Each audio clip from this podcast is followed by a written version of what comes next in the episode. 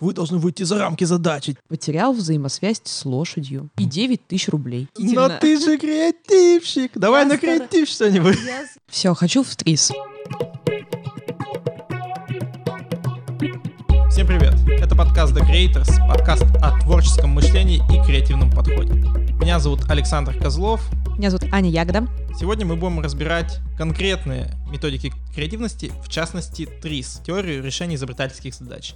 Об этом нам расскажет наш гость Виктор Свободов. Добрый вечер уже получается, Виктор. Расскажите о себе, кто вы, чем вы занимаетесь, откуда вы пришли. Начну с того, чем я сейчас занимаюсь, а дальше уже, возможно, какая-то предыстория. А Сейчас я являюсь экспертом бизнес-ассоциации ТРИС, а, то есть это компания, которая занимается, ну, если так в общих чертах сказать, это решением сложных нерешаемых задач. А, Возможно, звучит так слишком пафосно, но по факту это так и есть. Что входит в понятие эксперт, я вот шел тоже думал, э, как себя представить. Я говорю, не часто вот приходится именно в таком формате выступать. Вот э, сейчас э, в понятие эксперт вкладывается вот это разработка э, курсов и программ, это, собственно, э, проведение э, этих программ, то есть в роли тренера, и это э, консалтинг, то есть решение задач для каких-то для компаний, когда компания заказывает непосредственно решение задачи.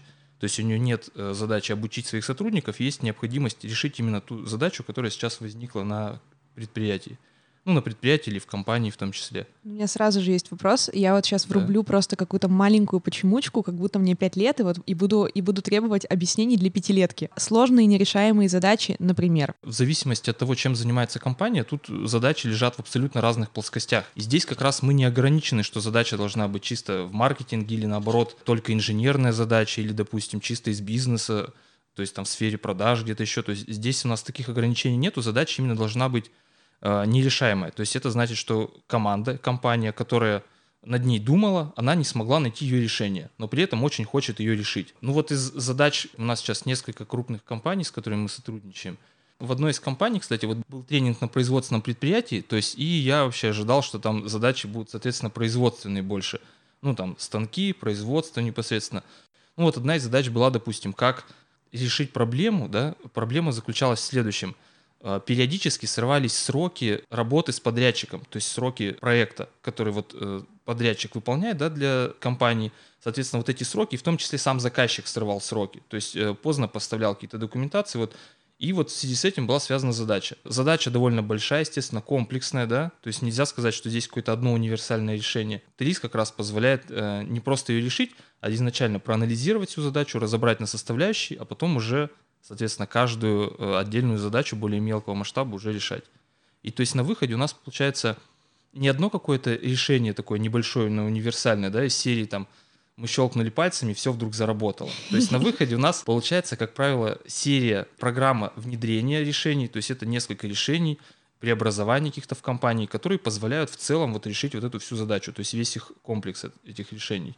А, Давайте вот сходу сразу проговорим, что такое ТРИС, потому что не все наши слушатели наверняка это знают. Как бы определение, ну и какую-то краткую, может быть, историческую справку. И Да, конечно. определение для пятилетнего ребенка, я, конечно же, требую.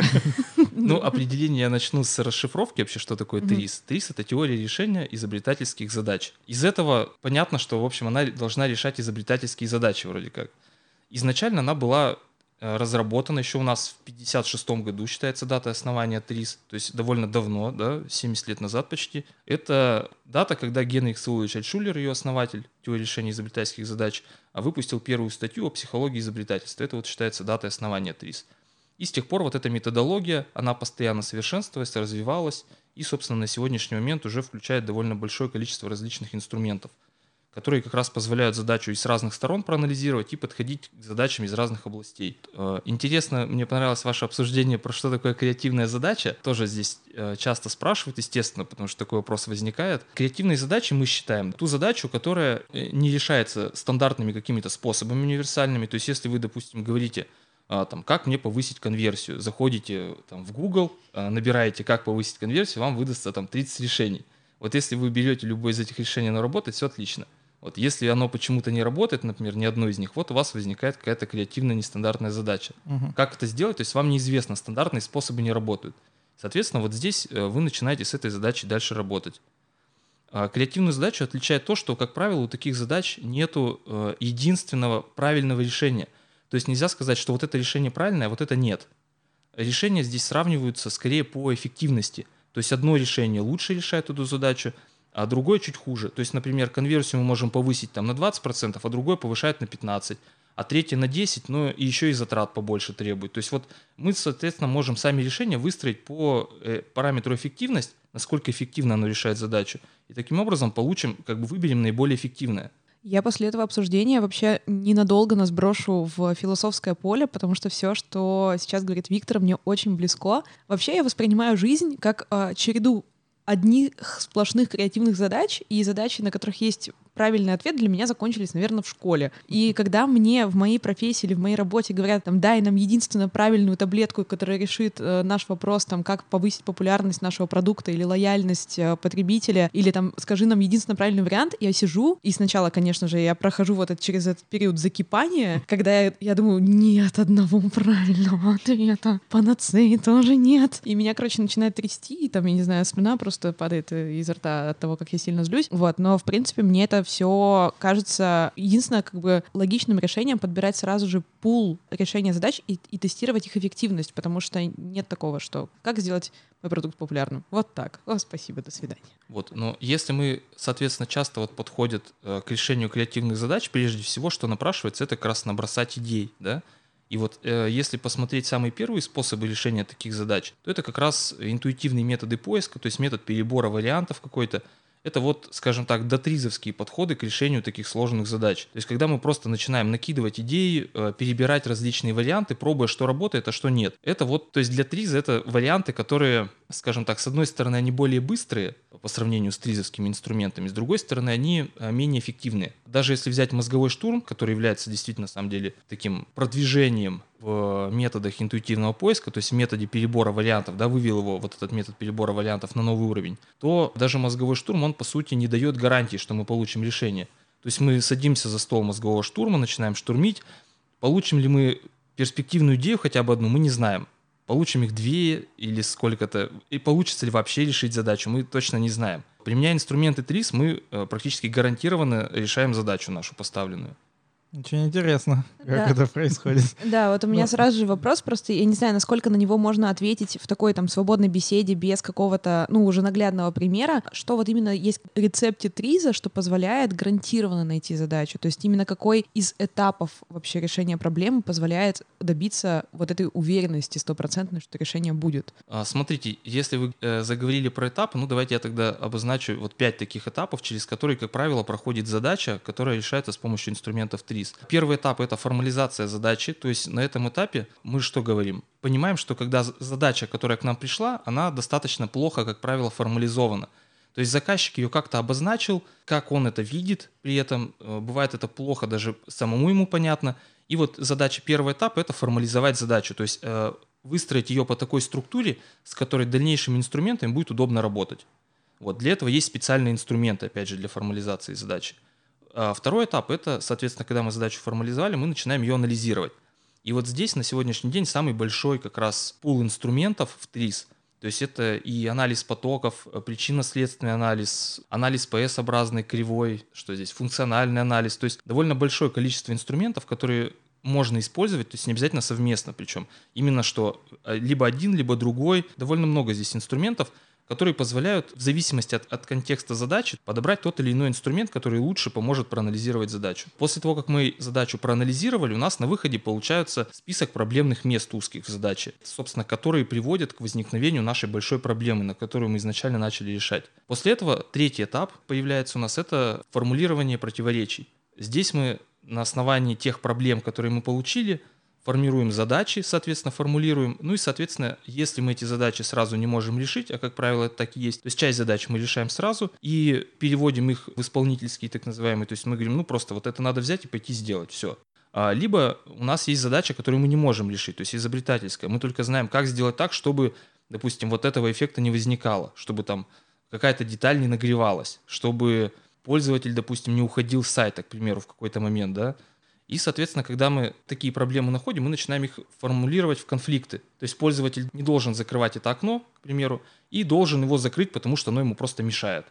Вот, то есть вот у нас конфликт. Вот этот этап э, формулирования конфликтов, это этап, который отличает вообще инструменты ТРИС от вообще других всех инструментов. Проанализировать задачу на самом деле можно не только с помощью тризовских инструментов. И вообще ТРИС большинство инструментов для этого этапа э, взял из других областей. Э, анализ стейкхолдеров вы посмотрите, много где применяется. Причинно-следственный анализ, да, это те же самые пять почему, рыбья кости, секавы, то есть довольно много аналогов здесь и похожих инструментов, которые уже используются в других областях. Но ТРИС позволяет те конфликты, которые мы нашли, не бросать и говорить, что все, здесь мы ничего сделать не можем. ТРИС умеет эти конфликты формулировать, это третий этап. И четвертый этап — это разрешать эти конфликты. Вот здесь самое интересное. Вот эти э, два этапа, со, собственно, э, в других методологиях в принципе не присутствуют, и как раз это отличает ТРИС от э, других инструментов, что, собственно, как раз и позволяет почти стопроцентно решать задачу любую как бы вот этот э, последний этап да, решения конфликта, то есть в чем его суть? То есть это как поиск какого-то решения на основании собранной информации или как? Последний это будет пятый этап. Последний, давайте я тогда уж про этапы а, закончу. А, хорошо, да. Последний это будет пятый этап, это сборка полученных решений, то есть когда мы сформулировали большое количество небольших локальных задач, мы, соответственно, по каждой там сформулировали какие-то решения, нашли, и у нас получается большой список решений. А, мы работаем с командами там в конце даже тренинга небольшого, двухдневного, допустим, у команд получается там 30 решений, да, угу. 40, что с ними дальше делать? Вот дальше эти решения нужно проверить вообще, насколько они решают задачу, а насколько экономически выгодно их внедрять и так далее. И, соответственно, выстроить программу внедрения. Вот это уже пятый этап. И теперь, да, возвращаясь ага. к э, четвертому. Четвертый этап. То есть вот мы, получается, провели какую-то аналитику, исследование, собрали информацию, э, выявили конфликты.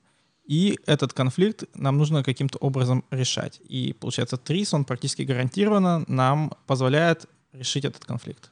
Да, в ТРИС есть э, несколько, причем инструментов, то есть, которые позволяют решать э, конфликты. Причем даже для формулирования конфликтов есть тоже не один инструмент. Пока что абстрактно это немножко тяжело понять, но мы потом к кейсам перейдем, может быть, на кейсах это чуть детальнее разберем, да? Ну вот у меня сразу же появился, я даже не знаю, это не формализованный вопрос, это скорее реплика. Просто для меня удивительно, как можно с помощью одной и той же техники решать задачи из совершенно разных областей. То есть насколько это легко вообще дается. То есть только что были примеры про то, что нагревается детали, нужно как бы понять, что сделать, чтобы она не нагревалась. И в то же время а, был там вопрос из Digital, как, да, там, да. как сделать так, чтобы сайт а, оставался оставался открытым, и вот вкладка не закрывалась. И насколько вообще требуется какое-то погружение в сферу заказчика или хватает просто инструментария именно алгоритма того, как нужно решать задачу, и там уже неважно, деталь нагревается или сайт закрывается? Ну, отличных много вопросов. С какого начать? Давайте начну с предметной области. Вот мне кажется, это стоит пояснить обязательно а, часто считают решателей, ну, тех, кто владеет инструментами ТРИС, некими такими универсальными как раз решателями, кто пришел там на предприятие и, собственно, сразу набросал решений, да, кучу. Я вот расскажу, как у нас строится работа с компаниями, да, в проектной в том числе. И тогда, я думаю, будет понятно, приоткроем вот эту завесу тайных, которую вы хотите приоткрыть. Но на самом деле это не какая не тайна, то есть мы это не скрываем. А смотрите, для того, чтобы решить какую-то сложную задачу, вы очень э, точно заметили, что необходимо разбираться в той или иной области. Действительно, в зависимости от области – действительно где-то потребуется знание металлургии, да, где-то там, э, материаловедения какого-то, да, в деталях, а где-то потребуется знание как раз э, маркетинга, да, там UX-дизайна и так далее. То есть каждая задача имеет э, свою предметную область, в которой нужно разбираться. Естественно, для проектных работ мы немного погружаемся в саму задачу, то есть, ну, чтобы чуть лучше ее понимать. Но самое главное, то есть вот эти предметные знания, откуда берутся, они берутся как раз от самих задачедателей. То есть очень важно, чтобы тот, кто ставит задачу, если это компания, то, соответственно, компания предоставила э, работников, да, ну то есть сотрудников своих, которые компетентны в той области, в которой будет решаться задача. Потому что даже если это э, человек со стороны, он все равно не в курсе всех нюансов, да, в которых работает компания. Это очень важный момент. Поэтому те, кто решают задачу, у них всегда есть своя команда, которая работает над решением задачи. То есть компания предоставляет команду специалистов, и как эксперты ТРИС, ну то есть я или мои коллеги ведем эту команду, э, давая инструменты ТРИС, но здесь мы э, идем без обучения, мы идем именно за счет, ведя команду, да, сами применяем инструменты, а соответственно с них просто берем наполнение этих инструментов. Угу. То есть это как такое менторство или креативный менеджмент, вот что-то в таком mm роде получается, да? То есть люди являются как такими носителями знаний, а вы просто, понимая этот алгоритм, правильно их направляете. Да, да, в целом угу. можно так назвать. Угу. Мне вообще этот момент очень сильно понравился, потому что э, часто возникает такая проблема, что даже когда к тебе обращаются за каким-то решением, ты все равно являешься таким абсолютно чужим человеком, который пришел и сказал, как делать. И там кому-то это не нравится, потому что нет вот этого элемента присваивания. А здесь, э, мне кажется, так здорово, что люди сами находят решение проблемы. Ну, понятное дело, что не без помощи, ну, я тоже называю это менторством, не знаю, специалистов и менеджеров, и то, что это можно себе присвоить сказать, что да, вот я помог в решении задачи, а не кто-то пришел и сказал, делайте так, потому что вот я решил да, это по-новому. Без, это безусловно играет положительный э, момент, потому что решения, которые сама команда получила, она, естественно, их э, с большей вероятностью будет внедрять. Это безусловно. Я знаю, что у вас есть клуб практиков ТРИС в Екатеринбурге. Mm-hmm. Расскажите, чем он занимается, чем там люди занимаются, кто там участвует и как туда можешь попасть. То есть я рассказал про формат корпоративный вот этот, когда mm-hmm. проектная работа, хотел как раз рассказать про формат обучения, чем он отличается, да, но вы клуб практиков 3 затронули, он в целом э, во многом будет очень схож. Э, мы в бизнес-ассоциации ТРИС, скажем так, используем такой подход, при котором в процессе обучения участники учатся не на каких-то учебных кейсах. Вот нас даже на обучении бывает просят наоборот, там, а вот дайте нам какие-нибудь учебные задачи. Ну, то есть мы сами, как работают инструменты, показываем на задачах, но дальше в ходе обучения участники в обязательном порядке у нас решают свои именно производственные задачи. Ну, то есть не обязательно производственные задачи, свои практики. И это вот на клубе практиков 300 в том числе. То есть клуб практиков 300 такой свободный довольно формат, да, свободный для посещения в этом плане. Это на базе точки кипения он сейчас проходит. И в точке кипения там, в принципе, все мероприятия свободные да, для посещения. Вот и в том числе клуб практиков 300. На клубе практиков 3 как раз мы тоже решаем сложные какие-то задачи, с которыми приходят сами участники. Если участников смотрим ориентировочно на две команды, значит две задачи нам нужно, чтобы у каждой команды была с задачей. Таким образом, каждая команда дальше работает по решению этой задачи. И плюс обязательно, как вы поняли уже, теперь в каждой команде есть задачедатель это, да, этой задачи. Мне очень нравится этот термин задачедатели. Это просто вот, мне кажется, он сейчас будет со мной еще долго. А, ну отлично. Вот. И в каждой команде, соответственно, задачедатель, он является как раз тем самым носителем предметных знаний. То есть мы не гадаем, и команда не гадает, а как это, а что сработает, а что нет. Команда, идя вместе с задачедателем, да, она приходит именно к тем решениям, которые решают данную задачу. То есть если нет, задачедатель говорит, так, это мне не подходит. Вот потому-то, потому-то. И часто на клубе практиков, вот я такую картину наблюдаю, там люди незнакомые, допустим, что вот отлич, в отличие от предприятия какого-то, э, когда кто-то озвучивает задачу, то сразу начинается там э, ну, не лес рук, ну, несколько человек находятся, которые э, любители, прямо скажем так, давать советы. У них, естественно, уже большой багаж знаний какой-то жизненный наверняка. Часть из них там консультанты где-то. И они начинают говорить, а вот это вы пробовали, а вот здесь вот так вот можно сделать, а вот это. И задачедатель, естественно, он, поскольку эта задача сложная, он ее сам пробовал решить, то есть не зря же он ее на клубе практиков достал и предлагает решить. Пробовали вот это, не работает, это вот поэтому не работает, это вот поэтому. И через какое-то время, то есть участники понимают, что надо погружаться глубже, те, кто задавал вопросы. Они говорят, так, а что у вас вот здесь, а что вот здесь? То есть они, по сути, ну, то же самое начинают делать, начинают анализировать, дальше закапываться, и, соответственно, вот мы здесь переходим уже к самой задаче, тогда говорим, так, давайте э, временное такое на свободное общение закончилось, давайте тогда перейдем к нормальному решению уже задачи, а вот без этого отгадывания. У меня такой вопрос возник из серии, а если, бывает ли такое, что приходит задачедатель даже на клуб практиков или обращается клиент и хочет решить какую-то задачу, но гипотетически или психологически он не готов услышать реальное решение. То есть, например, есть какая-то проблема, и выход из нее какой-нибудь ультрарадикальный. Ну, или... например, там закрыть бизнес, да, да, да, То вот есть я ваш про бизнес это думаю. рентабельный, закройте типа, его и начните заниматься чем-то Мы другим. проверили все гипотезы, это не будет существовать ни в, одном вариант, ни в одном из вариантов наших гипотез. И бывает ли такое, что вы предлагаете решение каких-то задач, и человек ну, не считает, что задача решена, потому что просто не может смириться с этим решением или с пулом этих решений?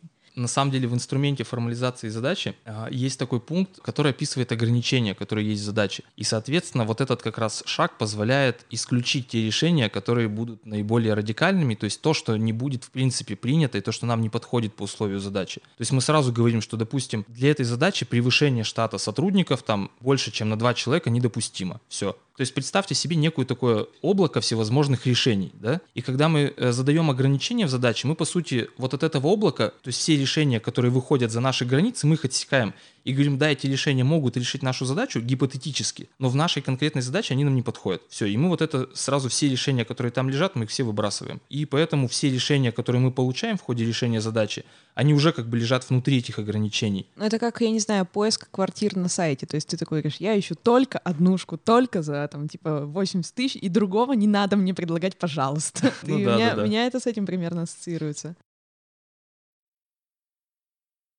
Я думаю, что можно потихоньку перетекать в плоскость конкретики. Э, Виктор, вы говорили, что есть какие-то классические три задачи. Подожди, мне просто нравится. Есть плоскость философии и есть плоскость конкретики. У нас Не то, что философия, просто общих каких-то Ну хорошо, о- ладно, давай, в ту плоскость все-таки начнем с тобой переходить. пере- перетекать. Да, то есть есть э, какие-то классические три задачи, вы говорили, которые могут как раз проиллюстрировать этот метод. Так, ну вот мне на самом деле очень нравится из таких тризовских кейсов, которые я встречал, это задача про э, кремлевскую звезду. Я не знаю, кто-то, если с ней знаком, возможно, тогда для него это, может, не будет каким-то сюрпризом. Изначально какая была задача, да? Вот представьте себе, вот в Москве, да, Кремль стоит, на него, у него на вершине находится звезда. И, соответственно, э, если мы посмотрим, то звезда находится ну, на довольно э, большой высоте, там, по-моему, порядка 60, что ли, метров. И чтобы эту звезду было видно издалека, она при этом еще и довольно большого размера должна быть. А если вы посмотрите еще к тому же, есть один момент, то есть у такой звезды будет довольно большая так называемая парусность. Ну, то есть на, на высоте 60 Сейчас. метров очень сильно дует ветер. И поэтому э, мало того, что она весить будет там, ну, несколько тонн, наверное, и помимо этого еще э, довольно сильный ветер там дует, что, в общем-то, делает ее вообще крайне таким, э, не то что неустойчивым, да, вообще опасным таким объектом. И перед инженерами возникла задача, а что вообще делать с такой звездой? Вроде хочется ее поставить, и чтобы она была большая, соответственно, чтобы видно было. И именно на такой высоте. Но вот при этом, вот получается огромная парусность просто, и вот что-то с ней нужно делать. Ну, я даже не знаю, там, может быть, какие-то, как сказать, каналы там, которые сделают ее более обтекаемой. Я, ну, у меня вообще какие-то бредовые варианты, потому что... Ну, Ань, ты знаешь, бредовые — это самые классные. Это да, но просто я подумала, что как бы нужно делать не отдельную звезду, а то есть как бы совмещать ее с конусом, то есть как бы чтобы она не просто вот у тебя есть крыша, и ты на нее ставишь звезду, а делать это все единой конструкции, то есть чтобы ветер, если даже подул, то это... Я не знаю, короче, я в инж- в инженерном плане я просто отвратительно. Но ты же креативщик! Давай Я на креатив что-нибудь. Я, я стараюсь, я стараюсь, но мне сложно прямо Да. пока что. Не, вот Анна, вы на самом деле правильно говорите, то есть когда... А все начиналось с бредовых. Пра- Правильно в том плане, что сложно а, решать вот такую задачу, на самом деле, допустим, не будучи инженером. То есть, если мне, допустим, предложить какую-то задачу, там, я не знаю, в юридической плоскости, там, может, химию какую-то, да, уйдя, то я тоже ее не решу, потому что мне нужен тот, кто разбирается именно в этой предметной области. Ага. Вот, то есть здесь, если был бы инженер, то он, возможно, предложил бы интересное решение, но тоже не факт. Может быть, вместо тогда, ну, реальной звезды, которая весит тонну, и ее можно, там, я не знаю, легко сдуть ветром, и она, не дай бог, там кого-то убьет. Может сделать, ну, типа, голограмму этой звезды, ну, то есть, чтобы она всегда там была, но она была невесомая. То есть я начинаю придумывать альтернативные варианты, что нужно сделать, чтобы там не было как бы физически этой звезды. Ну, не знаю, мне пока что видится вот то, что форма звезды, она разрабатывается таким образом, чтобы ветер ее не раскачивал, а как бы обтекал. Только что-то такое в голове возникает. Проблема не в том, что она ее раскачивает, получается. Здесь больше проблема в том, что вот эта площадь самой звезды, она довольно большая получается. Парус, представьте, ветер дует в парус, и целый корабль тащит, да, по Мгм. морю, с сопротивлением воды, вот со всем этим. И то же самое здесь. То есть мы говорим, что э, когда ветер дует звезду, он так и так ее, получается, наклоняет, потому что у нее точка опоры здесь, соответственно, он ее вниз По-моему, догадался, что это может быть. Это, в общем, там делается какой-то механизм, ну, типа шарнира, чтобы она, короче, по умолчанию уже могла раскачиваться. То есть, как бы, вот эту раскачку предусматривается в конструкции, чтобы она, типа... Мне ну, кажется, если, не дай бог, нас послушает хотя бы один инженер, они вот- он просто вот на, на первом этапе, как он вот через 5 секунд поймет задачу после ее озвучки, он скажет, ну, дураки просто. Короче, повырезай вот вот эту не, тупость. Не-не-не, это нормально, понимаешь? Это же как бы, ну, процесс креатива. Хороший инженер так не поймет, и он как раз поймет, что действительно людям, которые н- не являются экспертами в его области, довольно сложно будет отгадать со стороны, да, вот так вот взять и прийти и отгадать задачу. Ну, если у нас больше нет идей, мы можем попробовать посмотреть, как на это смотрят э, практики ТРИС. Я могу, да, рассказать, как Мгм. эта задача была решена. В принципе, вот а, в ТРИС вообще есть такое понятие, кото- а, как приемы разрешения противоречий. То есть, вот помните, мы с вами формулируем противоречия, да? Есть целый список приемов, которые позволяют эти противоречия решать. То есть, это такие приемы креативного мышления. На самом деле, э, вот эти приемы мне чем нравятся? Тем, что даже будучи экспертом в любой другой области, то есть вы, в принципе, можете почти все приемы взять для себя и, допустим, там, использовать их в дизайне, маркетинге. То есть даже вот реально в дизайне можно, по сути, основывать дизайн, именно там взяв какой-то прием. Один из приемов, это прием называется принцип асимметрии. То есть сделать объект асимметричным, если объект уже симметричный, то эту степень асимметрии увеличить. Вот. То есть эти приемы, а как были получены? Генрих Сулыч Альтшулер проанализировал порядка 40 тысяч изобретений, то есть огромный патентный фонд. Он в патентном бюро работал и, соответственно, проанализировал огромный патентный фонд. и э, вывел 35 приемов, которыми, соответственно, все большинство изобретений были сделаны. То есть оказалось, что большинство изобретений были сделаны около 35 приемами всего лишь. То есть у каждого приема там есть подприемов еще 2-3, как правило. Ну, то есть в сумме можно там около сотни, да, небольших приемов, ну, то есть это где-то 35, вот он получил таких больших приемов, которые в целом показывают, что нужно сделать там с задачей или с системой, чтобы вот она решила вот эту задачу. Вот один из них как раз это принцип асимметрии. Да, Звезда Анна? асимметрична? Смотрите, теперь, теперь, да, возвращаясь, давайте к задаче. Вот смотрите, мы можем что со звездой, допустим, сделать?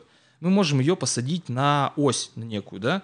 Но тогда мы что скажем? Что если она, допустим, будет сидеть на этой оси, то по сути ветер же будет одинаково дуть в обе э, половины, и она у нас как бы ну никуда не будет деваться вроде как нам удобно, чтобы ветер как-то дул в ребро, как она к нему будет разворачиваться. И оказалось, что такой принцип на самом деле уже даже много где реализован, просто мы вокруг на него не обращаем внимания. Это всякие петушки, которые в деревне вот так вот вращаются? Да, да, отлично. То есть если вы на них посмотрите, у них за счет чего они вращаются в сторону ветра? У них одна часть, получается, имеет большую площадь, чем другая, и поэтому она сильнее отворачивается, соответственно, так, где меньшая площадь, она просто поворачивается к ветру. В итоге эта конструкция вся становится к ветру ребром, и как бы сопротивление, естественно, ну в разы просто просто меньше. И если вы посмотрите на кремлевские звезды, и в том числе, кстати, на некоторые звезды, и вот они выполнены вот по этому принципу. То есть э, звезда немного смещается относительно от центра своего. То есть вот эта ось, она немного смещается относительно центра звезды.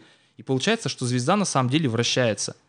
И вот кремлевские звезды, вы можете посмотреть в интернете, найти фото, они на самом деле вращаются вот так вот на оси относительно ветра. То есть это ага. позволяет как раз вот этот парусность нейтрализовать. Круто. Удивительный мир вещей каждый день просто, особенно когда мы записываем подкасты. Да. А есть еще что-то такое, но чтобы мы не, не, не тубили здесь, а, а, а еще одна такая какая-нибудь задача, которая супер неочевидная. Но Аня раскачана уже институтом гештальта и решением всяких таких задачек, поэтому... Слушай, на самом деле, вот чему меня научил институт гештальта и современной психологии, так это то, что если взрослые а, ребята, которым уже по много-много лет а, собираются вместе, чтобы решить какую-то задачу, они никогда не решат задачу, которую, я не знаю, решат дети пятилетние. Мы как-то раз четыре дня решали задачу, которую дают детям в четвертом классе, просто потому что мы не могли договориться, потому что у нас был разный взгляд на эту задачу. Поэтому мне близок, и я очень поддерживаю этап формализации задачи и формулировки задачи, потому что э, чем лучше ты поймешь, что тебе нужно решить, тем лучше ты это решишь. А мы в универе как-то раз не, сформулировали задачу, нам нужно было, грубо говоря, посчитать, там, сколько получится денег, но мы не пришли к тому, что нам нужно это посчитать, мы просто, мы поставили себе цель решить задачу. И у нас там была задача а там, цыган продал лошадь, сначала продал за столько, потом купил за столько, потом продал за столько, сколько осталось, типа, у него денег. И мы не сформулировали, что мы цифру хотим получить в ответе. И у нас были ответы. Потерял взаимосвязь с лошадью. И 9 тысяч рублей интересно, вот про детей вы сказали, да, что э, дети там пятилетние, да, могут решить то, что вы не, взрослые не смогут. Ну, здесь на самом деле есть и да, и нет, как бы, и за, и против вот моменты. Ну, начну, наверное, с того, что почему они, наверное, не смогут решить. Потому что, скорее всего, им не хватит компетенции в той области знаний, да, вот как раз, где вы будете, где взрослые смогут решить задачу. То есть вряд ли у детей там есть опыт э, в маркетинге, там где-то в сфере продаж или там в UX сайта, допустим, да, какой-то богатый, такой, как может быть там у человека, не знаю, там 20, 30, да, там 40 лет. То есть тут опыт, естественно, будет играть свою роль. И такому человеку, а, если он особенно как бы открыт, да, и ищет решение, ему гораздо проще будет найти, то есть ему достаточно будет а, небольшой такой подсказки, которая поможет его мысль направить в то русло, собственно, которое приведет его к нужной идее. Вот детям здесь, конечно, сложнее будет. Но а, вот этот багаж знаний, он очень часто играет и в обратную сторону. То есть он нам говорит, вот туда не ходи, там как бы не рабочее решение. Хотя по факту мы туда даже и не ходили, и не пробовали, и даже вообще не смотрели. То есть поэтому опыт, он э, часто играет именно такую э, негативную функцию. ТРИС, э, даже один из таких шагов был в свое время в алгоритме решения изобретательских задач, это записать задачу именно такими простыми словами, то есть исключить все специфические термины из задачи. Ну, в этом, кстати, про формулирование задачи я здесь вижу вообще там соприкосновение с э, журналистикой, с копирайтингом и с текстами, потому что нас там тоже учили на факультете. Если мы хотим написать какой-то текст, даже если он просто гигантский, это там, я не знаю, огромная аналитическая статья, мы должны на него взглянуть и одним простым предложением описать, о чем этот текст. То есть чем проще, чем, чем мы себе проще можем объяснить, о чем он, например, там, тем лучше мы сможем его раскрыть. Поэтому как бы формализация проблемы для меня тоже видится очень-очень-очень простым предложением, и чем оно проще, тем легче тебе его будет решать. Тогда мы можем посмотреть либо на какие-то еще классические три задачи, либо на какие-то кейсы, которые были уже именно в вашей практике. Как эта задача нетривиальна, да, и как именно с помощью алгоритмов ТРИС она Не решена. нетривиально, а нерешаемо. Нерешаемая, да. Типа пробую привести еще такой пример. Робинзон Круза. Кто-то читал, кто-то знает просто, кто это такой, да, и, в общем-то, его история, в принципе, э, не тайна, да. В принципе, мы представляем, о чем речь. Вот. И Так когда... вот он наш клиент. Да, и когда Робинсон Крузо попал на остров, то э, у него возникла задача. Ему необходимо было сделать лодку, чтобы выбраться с этого острова. И вот он, получается, стал смотреть, что вообще можно сделать. Вот эта задача, с которой вот столкнулся Робинзон Крузо. Как вот ему с острова выбраться? Он дальше посмотрел, что либо у него лодку, если у него будет лодка большая, то это, соответственно, ему поможет выбраться с острова. А маленькая лодка, он, в принципе, такой вариант не рассматривал, да, потому что, ну, соответственно, ее там, ну, не получится именно по морю, да, проплыть. И вот, соответственно, он эту лодку как-то пытался дотащить потом до берега. Вот у него возникала как раз вот эта задача, с которой он не мог решить. Вот она креативная задача, соответственно. Да, ну, может быть, строить лодку сразу в воде или что-нибудь такое. Я думала изобрести что-то или сделать какую-то конструкцию, которая будет напоминать рельсы. То есть ты прокладываешь какую-то достаточно скользкую э, и не знаю, как это назвать, поверхность, и по ней просто катишь. То есть это Ну не- да, это, в не- принципе, довольно как бы классическое такое решение. Очевидно, мы это видели во всяких фильмах. Да? Ну, ну я, знаете, не- вот я не видела.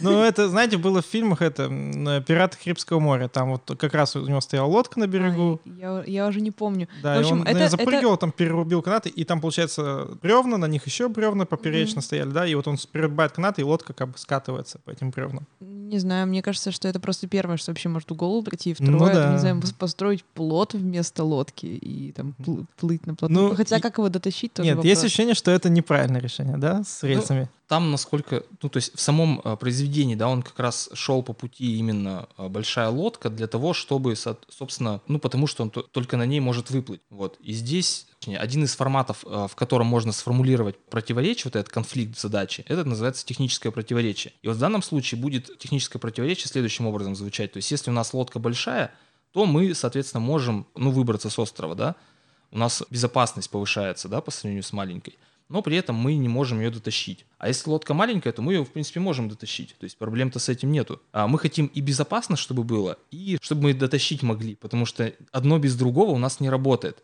И вот это называется формат технического противоречия. То есть нам нужны два свойства, но каждый из них обеспечивается только одним состоянием системы. То есть либо лодка большая, либо маленькая. И дальше, когда мы вот с таким противоречием сталкиваемся, то в принципе, как решается противоречие, когда мы не владеем инструментами ТРИС? Как в обыденной жизни? Как вы думаете, какое бы здесь решение? Перебор какой-нибудь. На бум тыкаться. Ну это да, как сказать. Каким бы решение было, как вы считаете?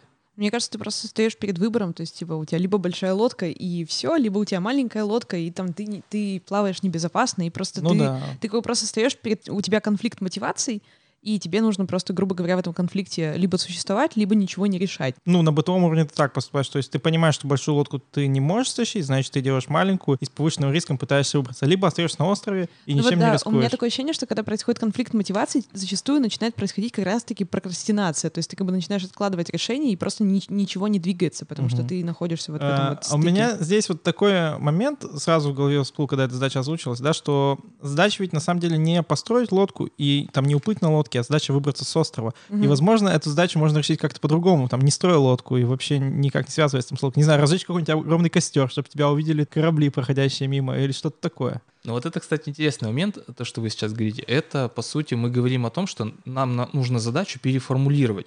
То есть мы говорим, что в таком формате нам задачу решить довольно сложно или не получается, да, и мы смотрим, а как еще э, решить ее можно по-другому, вот как раз переходя к тем решениям, радикальным решениям, помните, про которые вы спрашивали в самом начале. Мгм. То есть, а если у нас решение, которое вообще, да, то есть не про лодку, вот, допустим, Робинзон Мгм. Крузо, мы говорим, а вот давай-ка жги костры. И он говорит, так, ребята, жги костры, это, конечно, все хорошо, но такое решение не устраивает, потому что оно мне не гарантирует, что кто-то вообще это увидит. И вот эта часть, она, получается, зашивается в ограничениях как раз. Э, Что мы хотим достичь, какая наша цель, именно в рамках решаемой задачи. Если наша решаемая задача как-то просигнализировать, да, или просто ну, то есть подать сигнал. Это одна задача. Если наша задача именно выбраться с острова, построить лодку, да, допустим, э, через постройку лодки, это уже другая задача. То есть ТРИС, он не предполагает выхода за рамки задачи. Мгм. То есть он этого как бы не Но не мне кажется, что он лучше ее формализует. Но мне, кстати, еще, еще одна идея пришла, что почему мы берем за параметр безопасности только размер лодки? Мы же можем изменить параметр безопасности. То есть если мы говорим маленькая лодка, значит небезопасно. Почему? То есть э, мы же можем как бы что-то что с этим сделать, чтобы сделать маленькую лодку безопасной. Решила? Но вы, кстати, очень хорошо. Вы сейчас начали как раз вот это противоречие анализировать. И вот один из инструментов решения противоречия это как раз анализ противоречия. Мы, соответственно, как раз начинаем действительно анализировать. А почему большая лодка, да, если является безопасной на воде? И вот мы, соответственно, оттуда достаем какие-то параметры, которые мы потом можем использовать для бо- более мелкой лодки, соответственно, для более э, маленького размера лодки. И, соответственно, э, делая даже маленькую лодку безопасной. То есть это вот как раз один из вариантов подхода к решению противоречия, то есть один из способов. Это вот через некий такой анализ перейти к переносу вот этого свойства, собственно. Смотрите, здесь какого-то готового такого э, решения нету, то есть, э, во всяком случае, в книге его нету, потому что как раз Робинзон рассматривал именно вариант, что большая лодка, да, и вот я, мне ее нужно как-то дотащить. И он там и каналы рыл, и там на бревнах пытался катить, и что-то еще, что он только не делал, но довольно большую лодку сделал, поэтому у него не получалось доставить. Как раз вариант с маленькой лодкой, но повышение ее безопасности он, в принципе, не рассматривал. Все правильно начали анализировать этот вариант, собственно, как мы здесь можем поступить, да, потому что у нас сил-то вроде как достаточно, чтобы ее дотащить, да, а что мы можем, чтобы повысить вот эту безопасность как раз. Это вот та самая ветка, которая, по которой, в принципе, можно посмотреть перспективные решения, да, и, собственно, э, поискать альтернативные варианты, помимо тех, которые вот Робинзон в книге рассматривал. Иногда в каких-то вот материалах, которые рассказывают о креативном мышлении, там говорят, что вот вы должны выйти за рамки задачи, типа, то есть если вам говорят, там, выплыйте на лодке, а может быть вам вообще лодка не нужна, ну что-то такое. То Мой есть, стиль работы вообще. да, такое как бы практикуется в каком-то креативном мышлении, да, вот Трис, он как бы, ну, вот старается с этим не работать. Трис вот э, на этапе формализации он как раз позволяет сформулировать четко цель. То есть если мы, допустим, ставили, что нам нужно выплыть на лодке, изначально задачедатель как раз прислал, говорит, а вот я хочу выплыть на лодке. Мы такие, ну ладно, сели решать. А выясняется, что ему не обязательно на лодке выплыть. Ему нужно просто, чтобы его с острова как-то забрали. Вот. И мы тогда, формализуя задачу, приходим к тому, что он задачу-то изначально неправильно сформулировал. А как бы цель у него э, гораздо больше. Ну, то есть не больше, скажем так, она Шире. другая. Да, это другая задача. И эта, соответственно, задача будет решаться уже по-другому. То есть здесь будут другие варианты решения, будут э, свои какие-то ограничения в этой задаче.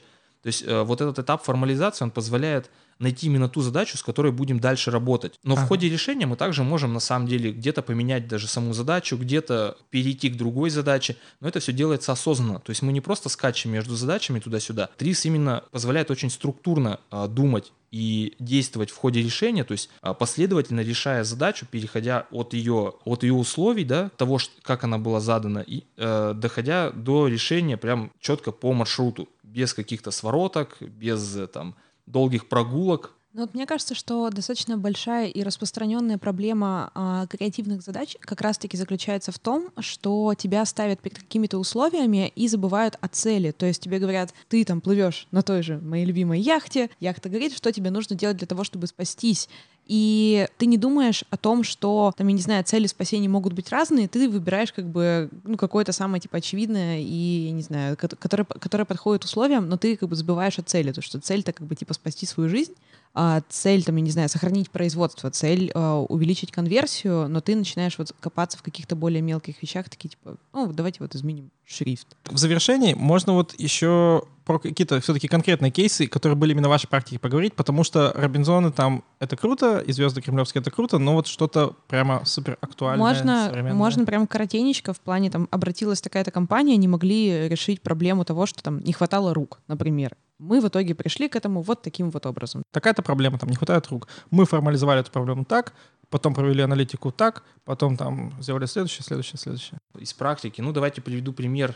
Он как раз э, реальный тоже кейс из, из, э, задачи Э, в компании, которая занимается продажами, да, для того, чтобы сотрудники быстрее выходили на плановые показатели, э, нужно, чтобы на- наставниками были опытные сотрудники. Соответственно, тогда они обучают новичков быстрее, те быстрее выходят на плановые показатели. Но если мы так делаем, то тогда у нас получается, тогда у нас получается время опытных сотрудников, которые они бы тратили на продажи, соответственно, и работали с крупными компаниями, э, которые как раз именно ими доверяются, исходя из их опыта, то их время на это, соответственно, сокращается, потому что им необходимо время теперь на обучение еще тратить. Вот. А если мы берем э, для обучения новичков неопытных, ну то есть менее опытных, скажем так, то получается у нас время опытных мы не тратим, то есть они работают также с крупными компаниями, но при этом э, что мы теряем? Мы при этом э, новички дольше выходят на плановые показатели, потому что они медленнее учатся, соответственно. Получается такое противоречие. То есть нас и так не устраивает, и так. И вот часто, когда такая креативная задача, помните, вот я вас спрашивал, да, каким э, будет решение? То есть что чаще всего делают люди, незнакомые с ТРИС, когда встречают вот такие двоякие противоположные требования вообще к своей системе, к какому-то элементу, к задаче, да, а что они делают? Они говорят, а давайте теперь попробуем, давайте выберем такой вариант, чтобы вроде не сильно э, здесь плохо было, и не сильно здесь.